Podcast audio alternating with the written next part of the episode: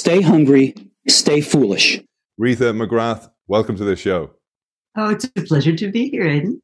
It's always great to have you, Rita, and I'm always honored to have you on the show.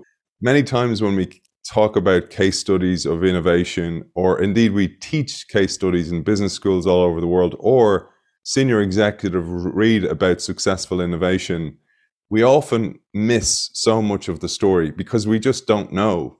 The learning is in the failure, not in the successes. And this is really a case of survivorship bias where we focus on the successes rather than the failures. And you talked about this in one of your recent thought sparks. And I thought I'd share that with our audience because it's so, so important to take account of when it comes to learning and innovation? What we find when we go back in time and look at a case study is it very often gets reduced to little sound bites. So Kodak missed the digital revolution, Blockbuster missed, you know, video by mail. And when you actually unpack the story, it's much, much richer so let's take the case of Blockbuster. Um, and everybody thinks, oh, Netflix was this visionary company. They, you know, really understood the internet and blah blah, which is true. But it took them quite a while to find a workable business model. And in fact, at one point, uh, Reed Hastings actually had a meeting with the CEO of Blockbuster and offered to be bought by them out of sheer desperation because Netflix was going nowhere at that moment.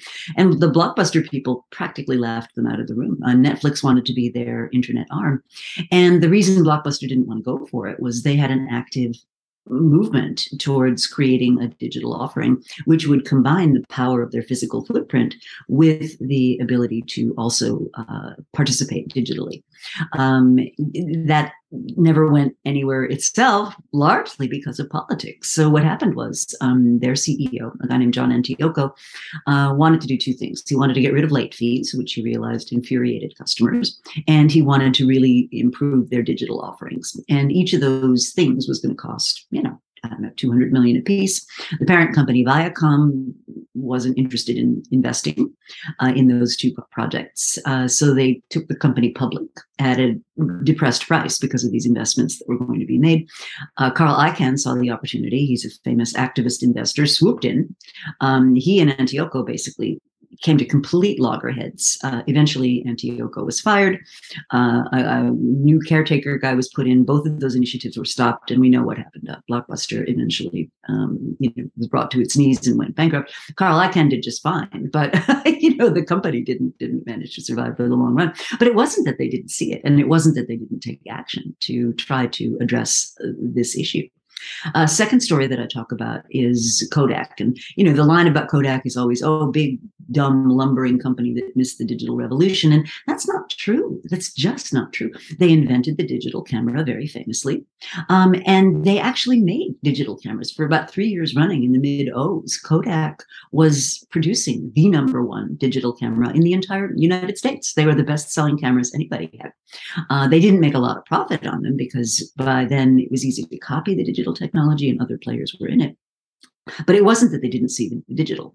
What ultimately doomed Kodak was Antonio Perez, who was their CEO, had come up through the ranks at Hewlett Packard and made his name running their printing business, lost out on the bid to become CEO to Carly Fiorina, was determined, I think, to sort of show them, um, and drove Kodak over a cliff into printing just as screens were getting good enough that nobody needed to print to see images later on. So it's not that Kodak didn't see it, didn't get it, didn't understand. It's that their CEO made a decision. I suspect out of very personal motivations to take them into a category that was basically doomed.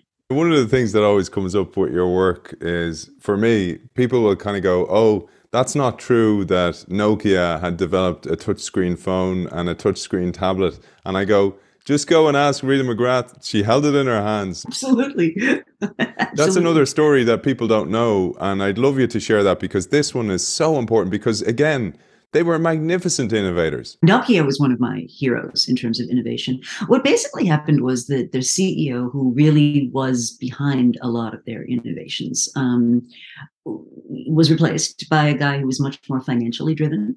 Um, Olli-Pekka Kallasvuo was his name. And 2007, right? He's on the cover of Forbes magazine, and uh, the headline is, you know, one billion cell phones. Can anyone catch the cell phone king? You know, and this kind of publicity just reinforces this idea that you know what you're doing. And so what happened was they actually invented a lot of today's what we would recognize as today's modern technologies. And I literally held in my hands what we would think of as an iPad. It had connection to the internet. It, it didn't have a touch screen. It operated with a stylus, but everything else was was way, way, way ahead of its time. And in the case of Nokia, it wasn't that they didn't have the innovative products, is that there was a gap between their willingness to take those to market uh, and and what the company was capable of doing. And when they became more financially driven, the con- the concept was well, you know, if I can print a million phones and sell them to China, why would I why would I want to introduce this whole new line of products? Why would I want to create this new category? Which was a very different mindset than the mindset that got them into the whole mobile phone area in general. And Nokia is a fascinating example of a company that's just reinvented itself so many times. Um, and and so the, the DNA is still there. And today people don't realize this. They think Nokia is bankrupt. It's not. It's a thriving network company, but it's in a very different category in a very different business and it's not consumer facing so much as it was once. I love talking to you, and I talk to you all day, as you know. And we're we have a very special project coming down the line that I will reveal in good time, and I'm, I'm going to be so happy to deep dive into many of your projects there, and inter- including discovery driven growth and discovery driven planning, which is a huge part of what you teach, and it's so essential to be able to figure out what's going to happen when you don't know what's going to happen. And there's a reason I say that because you mentioned there, for example, Nokia and oh, let's sell them on to a different market or a new market, the same product to new market. And what happens in so many companies, I'd love you to share, is just as with Nokia, just as with Kodak, where your dad worked as well. Many people don't know that, but your dad worked there because he saw what was happening in the inside the company.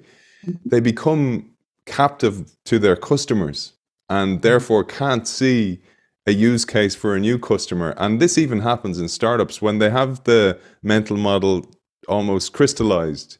It's very hard to change to a different pro- to a different customer. Yeah, it is. Um, and what's also interesting is that you may have an initial customer in mind when you set out into a new business or a new line of business.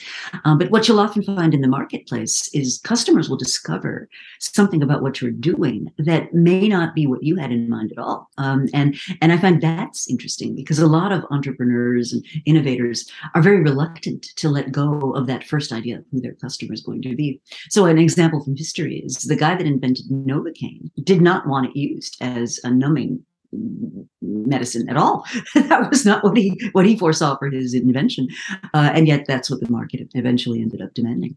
If you are interested in Rita's work, which you absolutely should be, if you're interested in the field of transformation, leadership growth, team dynamics, everything to do with transformation, Rita has a wealth of content on her site and indeed uh, e-learning projects where you can go along and learn from Rita there, as well as her work in Columbia Business School. Rita, perhaps you'll tell our audience where they can find you, where they can find out more about your work. Well, a good place to start is my website, which is ritamcgrath.com. So that's pretty easy. And you'll find an archive of articles and blogs that I've written under Thought Sparks. You'll also find out about having me come speak for your company. If you're interested in participating in a course, you'll have information there. There's an events tab where you'll see all the different places I'm going to be. Uh, so that's a really good place to start. The other place to go for additional resources is Valize, which is V A L I Z E.com. And that's where you'll find out about the tools and the diagnostics and the software that we're building and those kinds of things. And Rita, I'm so looking forward to that project we're going to work on. I won't reveal it now, even though it's on the tip of my tongue, but it's always a massive pleasure to have you on the show. Author of Seeing Around Cor- Corners, The End of Competitive Advantage, and Discovery Driven Growth, amongst others. Rita McGrath, always a pleasure to have you on the show. Oh, it's delightful. Thank you, Aidan.